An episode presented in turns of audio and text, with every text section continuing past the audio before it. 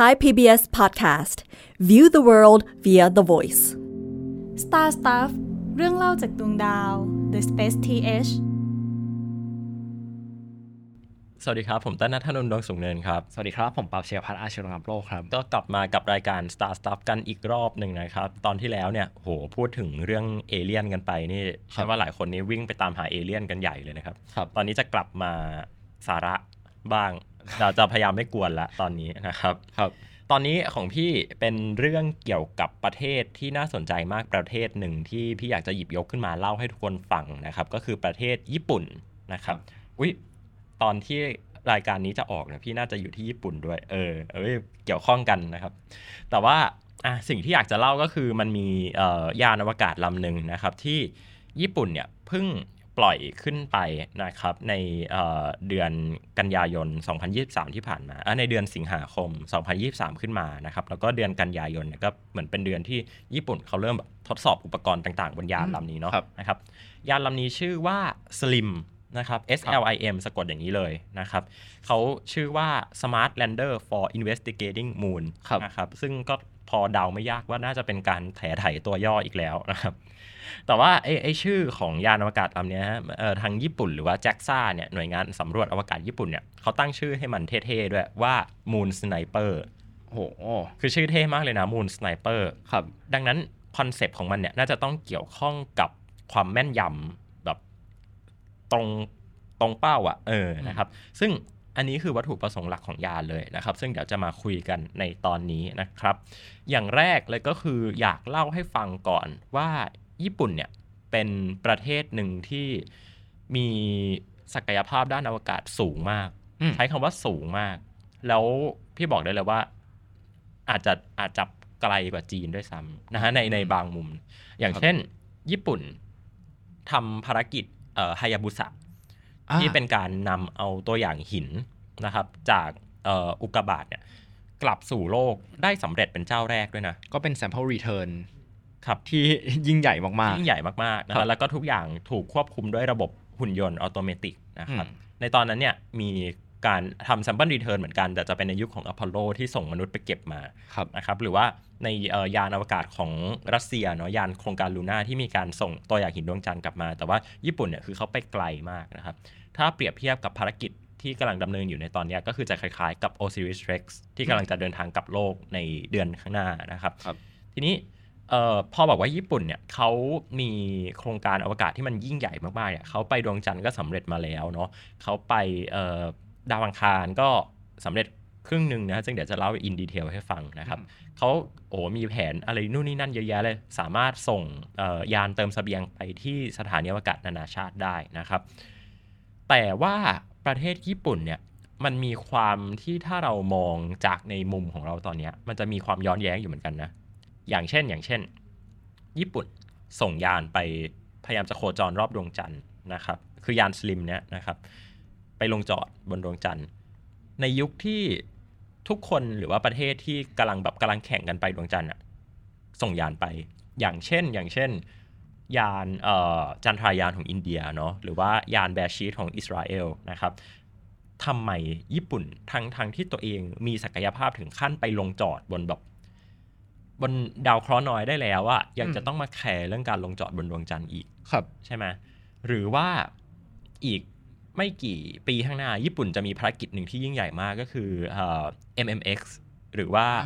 Mars Moon Exploration ครับนะครับ ก็คือเป็นการส่งยานอวกาศไปสำรวจดวงจันทร์โฟบอสของดาวอังคารอืมซึ่งมันยิ่งใหญ่มากเลยเนาะแต่ทำไมญี่ปุ่นถึงได้เหมือนกับยัเอางตัวเองเข้ามาเล่น กับดวงจันทร์กับดวงจันทร์ทั้งที่เพเขาราะไม่ต้องแคร์ก็ได้ ไปดาวอังคารแล้วอะเออ สิ่งหนึ่งที่มันน่าสนใจมากเลยก็คือ เป้าหมายของยานสลิมลำนี้นะครับ คือต้องบอกว่ายานสลิมเนี้ยเป็นยานที่มีความพิเศษอย่างหนึ่ง ปกติเราส่งยานไปดาวต่างๆเนาะส่งไปดวงจันทร์ส่งไปดาวนู่นดาวนี้เนี่ยเราก็จะมีการติด scientific instrument หรือว่าติดอุปกรณ์ไปนะครับต่างๆ มากมาย ไปวัดค่าสนามแม่เหล็ก ไปวัดค่าออกซิเจน อะไรก็แล้วแต่เยอะแยะเลยนะครับ แต่ยานสลิมของญี่ปุ่นเนี่ยปั๊บมันเป็นยานที่ไม่มี scientific instrument ติดไปเลย หรือว่าถ้ามีก็ก็ติดไปแบบติดไปแค่แบบวัดค่าที่มันเบสิกมากๆ ที่แบบมันต้องมีอยู่แล้วอะไรเงี้ยฮะ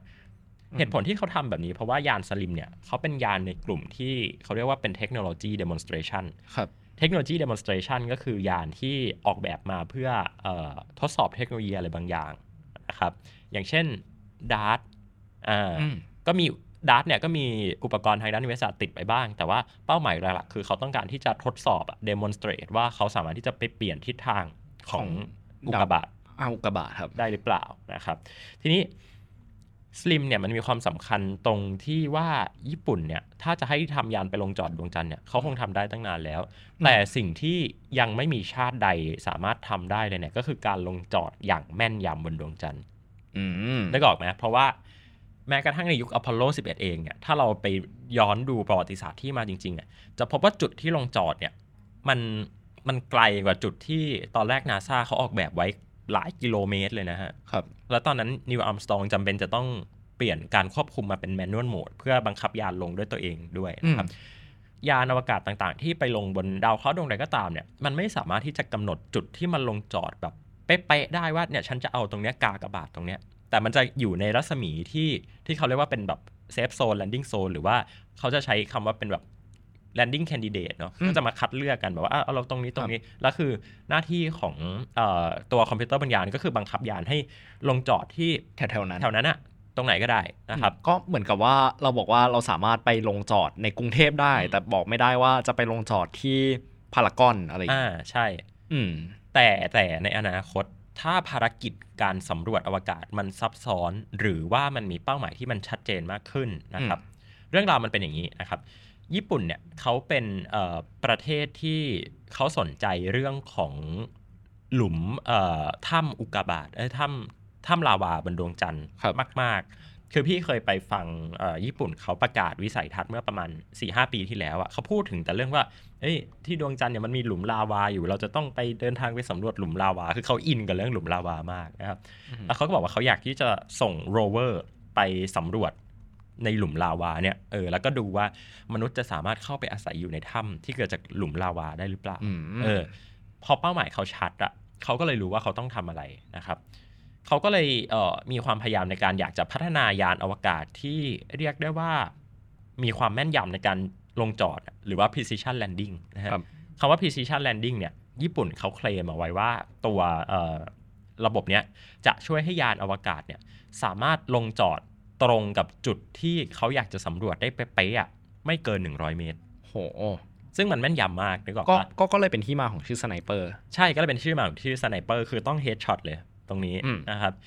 ถามว่าทำไมต้อง 100 เมตร ตัวเลขนี้มาจากไหน ให้ถ่ายให้ถ่ายว่าทำไมต้อง 100 เมตร เอ่อหลุมมีขนาด 100 เมตร ยังไม่ใช่ มันเกี่ยวข้องกับ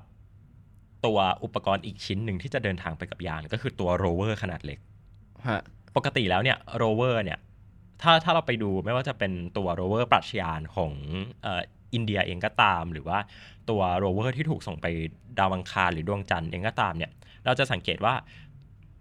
ถ้าภารกิจมันไม่ได้ถูกออกแบบมาให้แบบบ้าบอวิ่งแบบ Perseverance หรือว่าเอ่อ Opportunity ที่แบบวิ่งไป 40 กว่ากิโลเมตรเนี่ย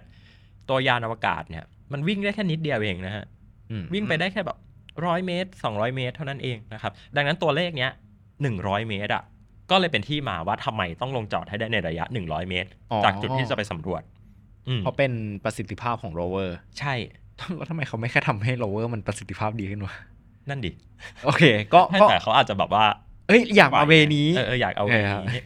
คือเขาเขาอาจจะมั่นใจไงว่าเออถ้าทำตัวโรเวอร์เนี่ยมันอาจจะมีค่าใช้จ่ายที่สูงกว่านึกออกปะเพราะว่าเอ่อช่วงหลังๆเนี่ย การสำรวจอวกาศมันเน้นไปในราคาที่ถูกลงนึกออกปะครับอืมอ๋อแล้วก็สลิมเนี่ยอีกอย่างหนึ่งก็คือญี่ปุ่นเขาตั้งใจว่าเฮ้ยมันจะเป็นต้นแบบของยานอวกาศที่ใช้ซ้ำได้นะครับครับ ดังนั้นสลิมเนี่ยก็เลยเป็นยานอวกาศที่ถูกออกแบบมาให้ไปลงจอดในจุดที่มันใกล้เคียงกับจุดที่เขาตั้งใจเอ่อหนึ่งร้อยเมตร และอีกข้อหนึ่งก็คือตัวยานอวกาศลำเนี้ยจะทดสอบเทคโนโลยีการลงจอดแบบใหม่ เขาใช้ประโยชน์จากการที่ยานอวกาศเอ่อญี่ปุ่นบอกว่ายานอวกาศเนี่ยนะคนที่จะไปสำรวจดวงจันทร์เนี่ยมันจะเบาลงเรื่อยๆอืมดังนั้นอุปสรรคอันใหญ่หลวงในการลงจอดของยานอวกาศเนี่ยคือการ balance ระหว่างตัวน้ำหนักของมันกับแรงโน้มถ่วงของดวงจันทร์ ดังนั้น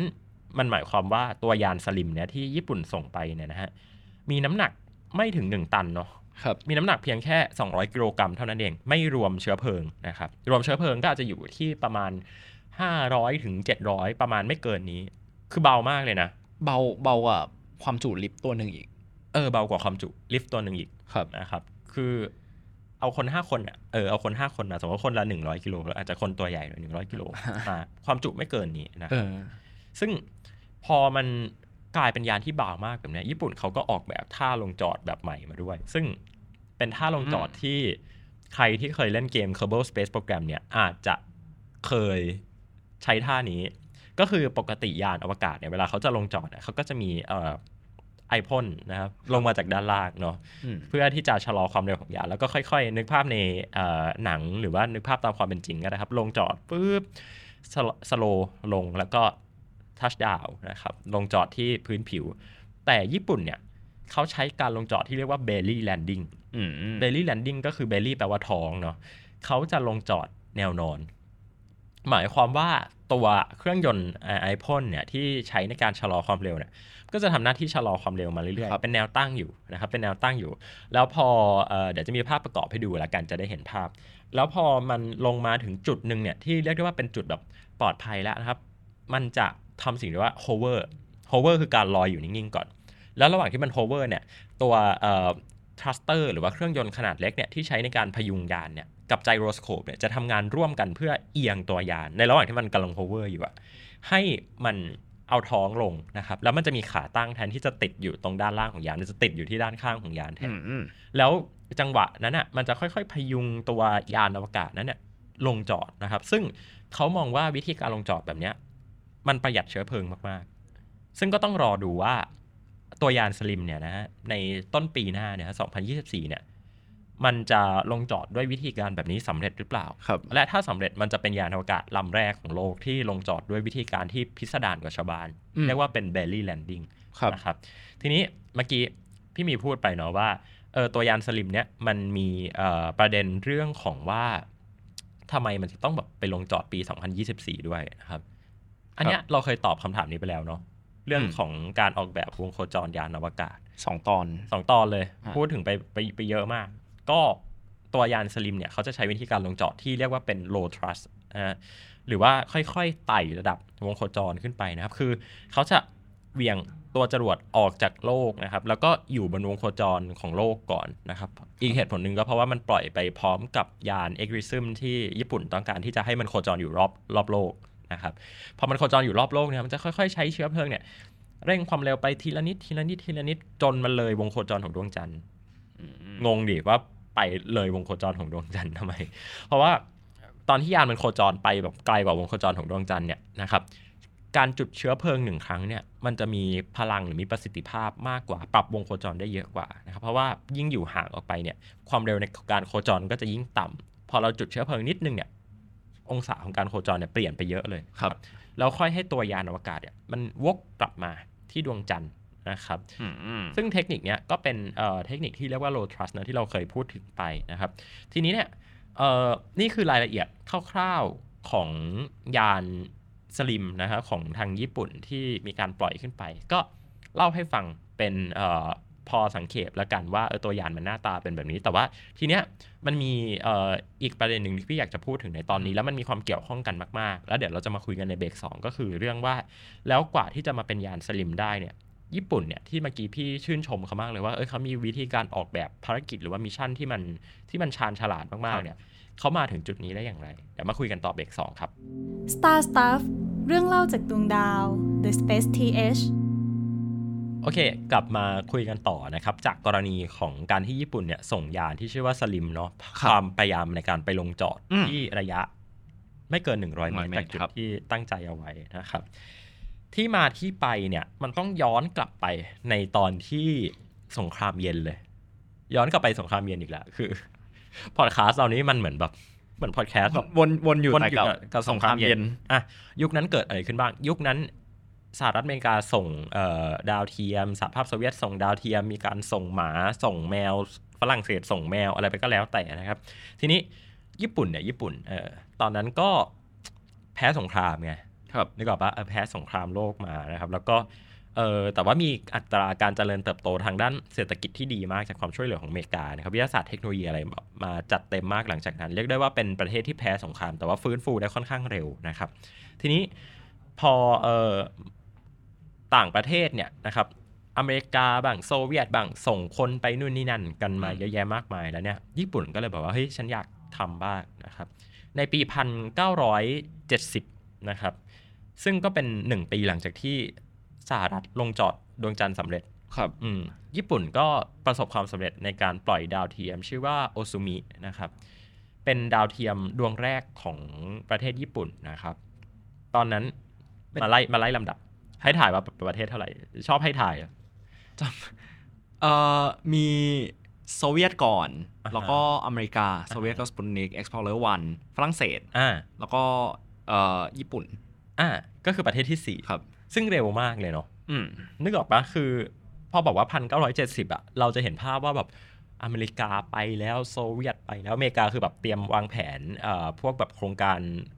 สำรวจดาวเคราะห์แล้ว planetary program แล้วอะเออจริง ๆ ตอนนั้นเอ่ออเมริกาทำมาริเนอร์แล้วด้วยเออทำมาริเนอร์แล้วด้วยนะครับเขาไปแบบว่าไปดาวอื่นแล้วนะครับครับในญี่ปุ่นก็ประสบความสำเร็จในการส่งดาวเทียมดวงแรกนะครับหลังจากนั้นเนี่ย ญี่ปุ่นเองก็ก็ส่งดาวเทียมอื่น ๆ มาแบบเยอะแยะมากมายเลยอะเออ ตั้งแต่แบบเป็นช่วงนั้นเป็นต้นมา คือรู้สึกเหมือนมันจะช้าเนาะแต่จริง ๆ ก็นับว่าเป็นเจ้าแรก ๆ ของโลกอยู่ดี ใช่ฮะแล้วหลังจากนั้นก็ก็คือเอ่อจีนเนาะอืมโครงการพี่เหมาครับนะระเบิด ระเบิดหนึ่งลูกดาวเอ่อระเบิดสองลูกดาวดาวเทีเทียยมมหนึ่งหนึ่ดงวดงวงนะฮะอะเอ้ยตอนจีนยังไม่ได้มาต่อแล้วกลายเป็นตอนญี่ปุ่น แล้วสัญญาว่านี้จะเป็นตอนญี่ปุ่นที่จบในตอนนะฮะจะไม่มีแบบญี่ปุ่นปุ่นสองภาคสองครับ ก็หลังจากนี้ญี่ปุ่นเองก็ทำยานอวกาศเรื่อยมานะครับ มีการทำดาวเทียมที่ชื่อว่าชินเซนะครับ ปี 1971 นะครับ ดาวเทียมฮากุโชในปี 1979 นะครับ ดาวเทียมเทนมาในปี 1983 นะครับ จนกระทั่งปียุค 90 เนี่ย ซึ่งมันผ่านแบบโหมันผ่านมานานมากเลยเนาะครับ แต่ว่าก็ต้องเข้าใจว่าไทม์ไลน์ที่เราเห็นกันเนี่ยมันเป็นไทม์ไลน์จากฝั่งสหรัฐ แล้วก็โซเวียตซะส่วนใหญ่เนาะนะครับ1990เนี่ยญี่ปุ่นมีความพยายามว่าเอ้ยเขาอยากทำดาวเทียมที่ไปดวงจันทร์บ้างแล้วนะครับอืมซึ่งต้องอย่าลืมว่าตอนนั้นเนี่ย ต่อให้เราบอกว่าอเมริกาเลิกไปดวงจันทร์แล้วโซเวียต ล้มละลายทางการเงินไปเรียบร้อยแล้วเนี่ย แต่แต่แต่ยานอวกาศที่ถูกส่งไปดวงจันทร์อะ มันยังมีแค่อพอลโลกับลูน่าไง อืมมันไม่มีของเจ้าอื่นเลยครับ ญี่ปุ่นก็เลยบอกว่า ฉันจะเป็นเจ้าแรกหลังจากโครงการอพอลโลที่ส่งยานไปนะครับ ทีเนี้ยมันก็เลยเป็นที่มาที่ไปของโครงการที่ชื่อว่าฮิเตนครับฮิเตนเนี่ยเป็นยานอวกาศขนาดแบบเล็กมากไม่ได้ใหญ่เลยนะฮะก็ญี่ปุ่นก็อะทำส่งขึ้นไป ต้องการจะไปโคจรรอบดวงจันทร์เนาะคือใช้วงโคจรแบบวิธีการวิ่งไปตรงๆอะเหมือนกันในยุคอพอลโลนะเหมือนกับที่อพอลโลไปเหมือนกับที่โซเวียตไปเหมือนกับที่สหรัฐอเมริกาไป ตอนนั้นญี่ปุ่นส่งขึ้นไป ปรากฏพรึบเลยอืมชะลอความเร็วเพื่อเข้าสู่วงโคจรไม่ทัน ต่อให้ตัวยานเนี่ยฮิเตนเนี่ยมันจะสามารถ fly by หรือว่าโคจรรอบรอบดวงจันทร์ได้ดวงจันทร์ได้แต่มันก็ไม่สามารถที่จะเข้าสู่วงโคจรได้ครับ เออ ก็เลยกลายเป็นว่าเอาเฟลเลยภารกิจนี้ แต่ก็ไม่เป็นไรนะ ก็ถือว่าไปถึงญี่ปุ่นเขาก็เฉลิมฉลองเฮฮาอะไรกันไปนะครับ ทีนี้มันดันมีเหตุการณ์สำคัญเกิดขึ้น ไม่กี่ปีหลังจากนั้นนะครับ ไม่กี่เดือนหลังจากนั้นอือฮึก็คือวิศวกรจาก JPL นะครับเขาแบบเขาไม่รู้จะทำอะไรมั้งแบบ ว่างอะเอออยากอยากช่วยเขาเลยไปดูว่าเออญี่ปุ่นเนี่ยเก่งมากเลยนะที่ส่งยานไปได้นะฮะแต่แต่เขาไปดูแบบเอ่อทิศทางการโคจรไปตรวจสอบดูว่าเออการโคจรเป็นยังไงบ้าง วิทยากรเอ่อนักวิศวกรวิศวกร JPL คนครันี้บก็ปิ๊งไอเดียหนึ่งขึ้นมาว่า เฮ้ย ตัวยานเนี่ยมันไปอยู่ในจุดที่แบบมันไกลดวงจันทร์มากเลยนะหมายความว่าถ้าเราแบบใช้จรวดเอ่อขนาดเล็กนะที่ติดไปกับยานที่เต้นเนี่ย เครื่องยนต์ขนาดเล็กเนี่ยเร่งความเร็วเพียงแค่นิดเดียวเนี่ยแล้วถ้าเราเร่งความเร็วในจุดที่เหมาะสม ระยะเวลาที่เหมาะสมเนี่ยช่วงเวลาที่เหมาะสม มันจะสามารถทำให้ตัวยานที่เต้นเนี่ยมันเข้าสู่วงโคจรของดวงจันทร์ได้ ด้วยเทคนิคที่เรียกว่า ballistic capture ครับซึ่งเทคนิคนี้ไม่เคยมีใครถูกนำมาใช้มาก่อน เหมือนเหมือนจริง ๆ เราเคยเล่าเรื่องนี้ไปตอนทัชเทอใช่ร์ดีไซน์รอบหนึ่งเนาะใช่นึกถึงว่าเราเอากลับมาเล่าอีกรอบเอากลับมาเล่าอีกรอบหนึ่งแล้วกัน เพราะว่านี่ไงมันเกี่ยวข้องกันอืมเออ ตอนที่แล้วเราอาจจะไม่เห็นภาพไงว่ามันมันเกี่ยวข้องกับสลิมยังไงนะฮะพอวิศวกร JPL ท่านนี้เนี่ยค้นพบวิธีการแบบนี้ นึกภาพเหมือนในเดอะมาเชียนเลยเนาะที่แบบว่าเอาคอมไปเสียบกับซูเปอร์คอมพิวเตอร์แล้วคำนวณมาครับวิศวกรท่านนี้ก็เลยติดต่อไปยัง i s a s นะฮะซึ่งก็เป็นเอ่อหน่วยงานที่ดูแลเรื่องโครงการ ฮิเตน ตัวนี้ครับนะครับตอนนั้นแจ็กซ่ายังไม่ก่อตั้งเนอะยังเป็น NASDA อยู่ครับนะครับเอ่อวิศวกรท่านนี้ก็ ส่งอีเมลไป เอาเอ่อไฟล์ที่เป็นการคำนวณเนี่ยส่งไปแนบไปกับอีเมลนะครับญี่ปุ่นเห็นอย่างนี้ก็อะลองดูไม่เสียหายครับ ปรากฏว่าฮิเต็นเนี่ยพอทำเอ่อการปรับวงโคจรตามแบบที่ทาง JPL ส่งมาให้ได้เนี่ยอืมก็สามารถที่จะเข้าสู่วงโคจรของดวงจันทร์ได้สำเร็จด้วย และนี่ก็คือครั้งแรกที่โลกของเราได้ค้นพบกับเทคนิคการทำ low thrust optimization และการทำ ballistic capture orbit เรียกได้ว่าแบบ JPL ก็คือแบบโคตรขิงขิงมากขิงมากขิงมากนะครับเออและนี่เองก็ทำให้ญี่ปุ่นเนี่ยกลายเป็นประเทศที่ 3 ที่สามารถที่จะส่งยานอวกาศไปโคจรรอบดวงจันทร์ได้สำเร็จต่อครับจากสหรัฐอเมริกา แล้วก็สหภาพโซเวียต อืมซึ่งมันยิ่งใหญ่มากเลยเนาะแล้วแล้ววงโคจรของฮิตเทนเนี่ย มันก็ถูกนำมาใช้กับยานอวกาศมากมายหลากหลายรุ่น จนถึงปัจจุบัน ฮากุโตะอาที่อืมถูกส่งไปนะครับ ก็เป็นโลทรัสก็เป็นโลทรัสเหมือนกัน หรือแม้กระทั่งแบบของไทยที่ของไทวายงแผเอนงเอาไว้ก็วางแผนว่าเป็นโลทรัสเหมือนก็กันต้องเป็นโลทรัสเหมือนกันฮะกลายเป็นว่าตอนเนี้ยญี่ปุ่นเนี่ยกลายเป็นผู้นำด้านการทำโครงการอวกาศที่มีราคาถูกเป็นเจ้าแรกๆของโลกเลยนะอืมที่เราบอกว่าทุกวันนี้อวกาศราคาถูกลงเนี่ย จริง ๆ แล้วจุดเริ่มต้นมันอาจจะไม่ได้มาจากอเมริกาก็ได้ อันนี้ตั้งสมมติฐานเนาะก็มาจากไปย้อน JPL มาจาก J ก็ก็มาจาก JPL อยู่ดีครับ โอเคอะไม่ได้มาจากนโยบายรัฐละกัน เพราะ JPL เขาก็มีความเป็นแบบ independent พอสมควรเนาะครัถ้าบถ้าดูจากเอ่อคลิปหรือว่าบทสัมภาษณ์ที่เราไปเอ่อ JPL แล้วก็ได้อืมคุยกับวิศวกรของ JPL นะครับ ก็เอาเป็นว่าตอนนั้นญี่ปุ่นก็ประสบความสำเร็จอย่างมากนะครับ แล้วก็เฉลิมฉลองกันนะฮะตอนนั้นในยุคแบบยุค 90นะเออก็ก็ถือว่าเป็น achievement ที่ยิ่งใหญ่นะครับครับ1998 ญี่ปุ่นเล่นใหญ่มาก ส่งยานอวกาศไปดาวอังคาร นะครับ แต่ก็อืมไม่สำเร็จเหมือนกัน คือคือคือเอ่อรอบนี้ปัญหาเดียวกันเลย ดีดไปแต่ว่าไม่สามารถที่จะเข้าวงโคจรได้ โอเคครับก็ไม่เป็นไร แต่รอบนี้ JPL ก็ไม่ได้ไปช่วยอะไรเพิ่มเติมอะนะฮะ ก็อะก็ไม่เป็นไรอะไรอยากจากนั้รู้นว่าตอนนั้นแบบญี่ปุ่นเขาส่งเมลไปหรือเปล่าไม่เฮ้ย JPL ช่วยหน่อย ก็เออไปก็ไม่นะฮะยานลำนี้ชื่อโนโซมิเนาะโนโซมิใช่โนโซมิแบบเป็นชื่อเดียวกันกับเอ่ออา บริการของชินคันเซ็นชินคันเซ็นของเอ่อโทไคโดครับก็แปลว่า hope ความหวังความหวังนะครับเอ้ยแป๊บนึงนะชื่อเหมือนอาหรับ UAE เออ UAE เฮ้ยใช่ใช่ใช่ครับโอ้ยนี่เห็นไหมเรา คนพบความรู้ใหม่แล้วรายการได้ด้วยนะครับครับ แต่ก็ไม่เป็นไรหลังจากนั้นคนญี่ปุ่นเขาก็งอกโครงการอะไรต่างๆ ขึ้นมามากมายนะครับเอ่อมีไป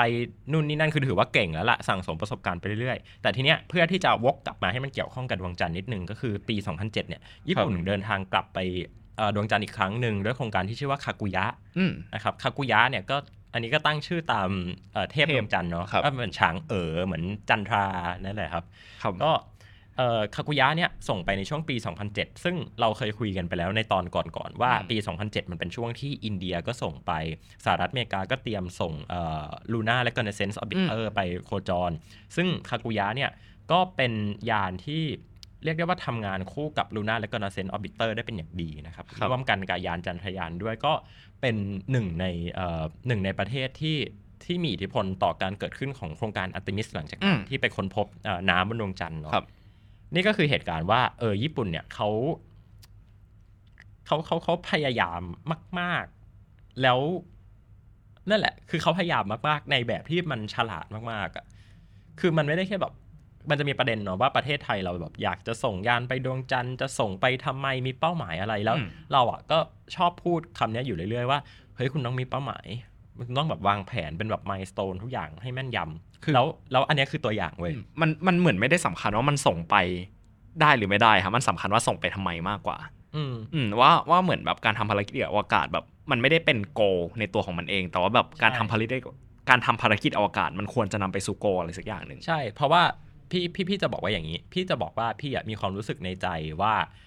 ต่อให้ไทยส่งยานไปดวงจันทร์ได้จริง ๆอะอืมมันจะไม่ยิ่งใหญ่ครับความรู้สึกของคนในชาติมันจะไม่ได้ยิ่งใหญ่ เท่ากับ ตอนที่ญี่ปุ่นทำได้ในตอนนั้น หรือว่าตอนที่อินเดียทำได้อือหือมันจะไม่มีภาพว่าแบบ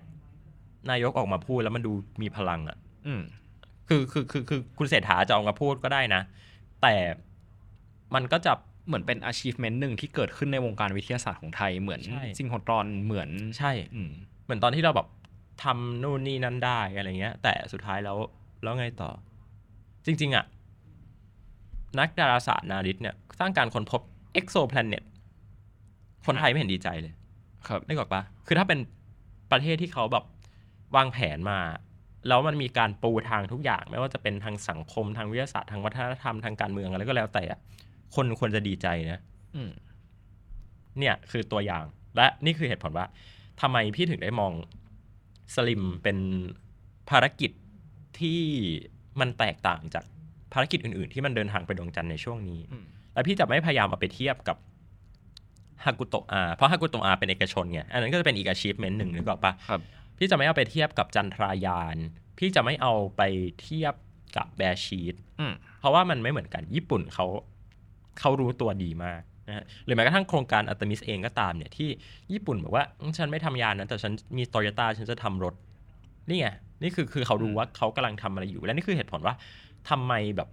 พี่ถึงได้ค่อนข้างชอบญี่ปุ่นในมุมนี้ คือพี่ไม่ได้ชอบเขาในฐานะที่ว่าจะต้องเป็นไอดอลหรือว่าอะไรแบบเป็น the first เสมอไป แต่ทุก move ที่เขาทำพี่รู้สึกว่าเขาฉลาดอืมแล้วยิ่งอะอย่างยิ่งตัวโครงการ MMX เนี้ย Mars Moon Exploration เนี่ยอันเนี้ยก็พี่ว่าว่าสุดท้ายแล้วอะเขาก็จะได้อะไรบางอย่างกลับมาครับอยู่ดี และสิ่งเนี้ยก็จะเป็นการพูฟเทคโนโลยีอะไรบางอย่างขึ้นมาอยู่ดี ผมรู้สึกว่าญี่ปุ่นเป็นประเทศที่วาง character กับ กับแนวทางการทำงานด้านอวกาศได้แข็งแรงและชัดมากครับ ว่าเหมือนกับว่าเขาไม่ได้เล่นตามเทรนด์ขนาดนั้นอะว่าใช่เออแบบเหมือนตอนนี้มันจะมีเทรนด์ทำอย่างนี้นะอย่างนี้นะเขาไม่ได้ทำตาม แต่ว่าเขาเขาเขาเขาเหมือนแบบอินดี้แล้วก็แบบทำในสิ่งที่รู้สึกว่ามันจะเป็นประโยชน์กับเขาในแนวทางของตัวเองอะฮะไม่ใช่ว่าแบบอืมเราเราเราในมุมมุมหนึ่งมันก็ทำให้เขากลายเป็นผู้นำ ในแบบของเขาเองเหมือนกันนะ ว่าเออใช่ทำโ o ทัสได้ทำเอ่อ precision landing ได้ทำอะไรได้ ซึ่งผมว่าน่าสนใจมากๆครับครับ ก็ต้องรอดูแล้วกันว่าปี 2024 นะครับไม่ต้องถามกันแล้วเนาะว่าทำไมถึงได้แบบไปไกลปี 2024 ก็ใช้ทำ low trust optimization นะครับครับ ก็จะนานหน่อย แต่ว่าก็ตรงกับวัตถุประสงค์ตรงกับเป้าหมายละกันนะครับ ก็ต้นปี 2024 มารอดูกันว่าภารกิจสลิมหรือว่าที่ได้ฉายาว่า the moon sniper เนี่ยจะสามารถ พิสูจน์เทคโนโลยีใหม่ของญี่ปุ่นในการลงจอดที่ระยะไม่เกิน 100 เมตร แล้วในตอนนั้นเนี่ยเดี๋ยวเรามาวิเคราะห์กันอีกรอบหนึ่งเนาะกับรายการ Star Stuff นะครับครับก็ทุกคนสามารถติดตามฟังรายการ Star Stuff เรื่องเล่าจากดวงดาวได้ผ่านทางช่องทางของไทย PBS Podcast นะครับ podcast ที่ทุกคนกำลังฟังอยู่ตอนนี้ Google Podcast Apple Podcast นะครับ แล้วก็บนทาง YouTube ของไทย PBS Podcast ด้วยครับ เรามีวิดีโอ podcast ให้ทุกคนได้ชมกันแล้วนะครับ ตอนนี้ก็ลาไปก่อนพร้อมกับแรงบันดาลใจจาก ประเทศญี่ปุ่นละกันนะครับขอตัวไปเที่ยวญี่ปุ่นก่อนเออผมเอ้ยเดี๋ยวจะถ่ายรูปมามามาฝากเพราะเดี๋ยวเดี๋ยวเดี๋ยวเดี๋ยวเบาเดี๋ยวบอกได้ครับผมปั๊บเชยพัฒน์อาชีวนับโลกครับ แล้วผมเต้นนัทนนท์ดวงสุขเนินครับขอลาคุณผู้ฟังไปก่อน สวัสดีครับ สวัสดีครับ Star Stuff เรื่องเล่าจากดวงดาว The Space TH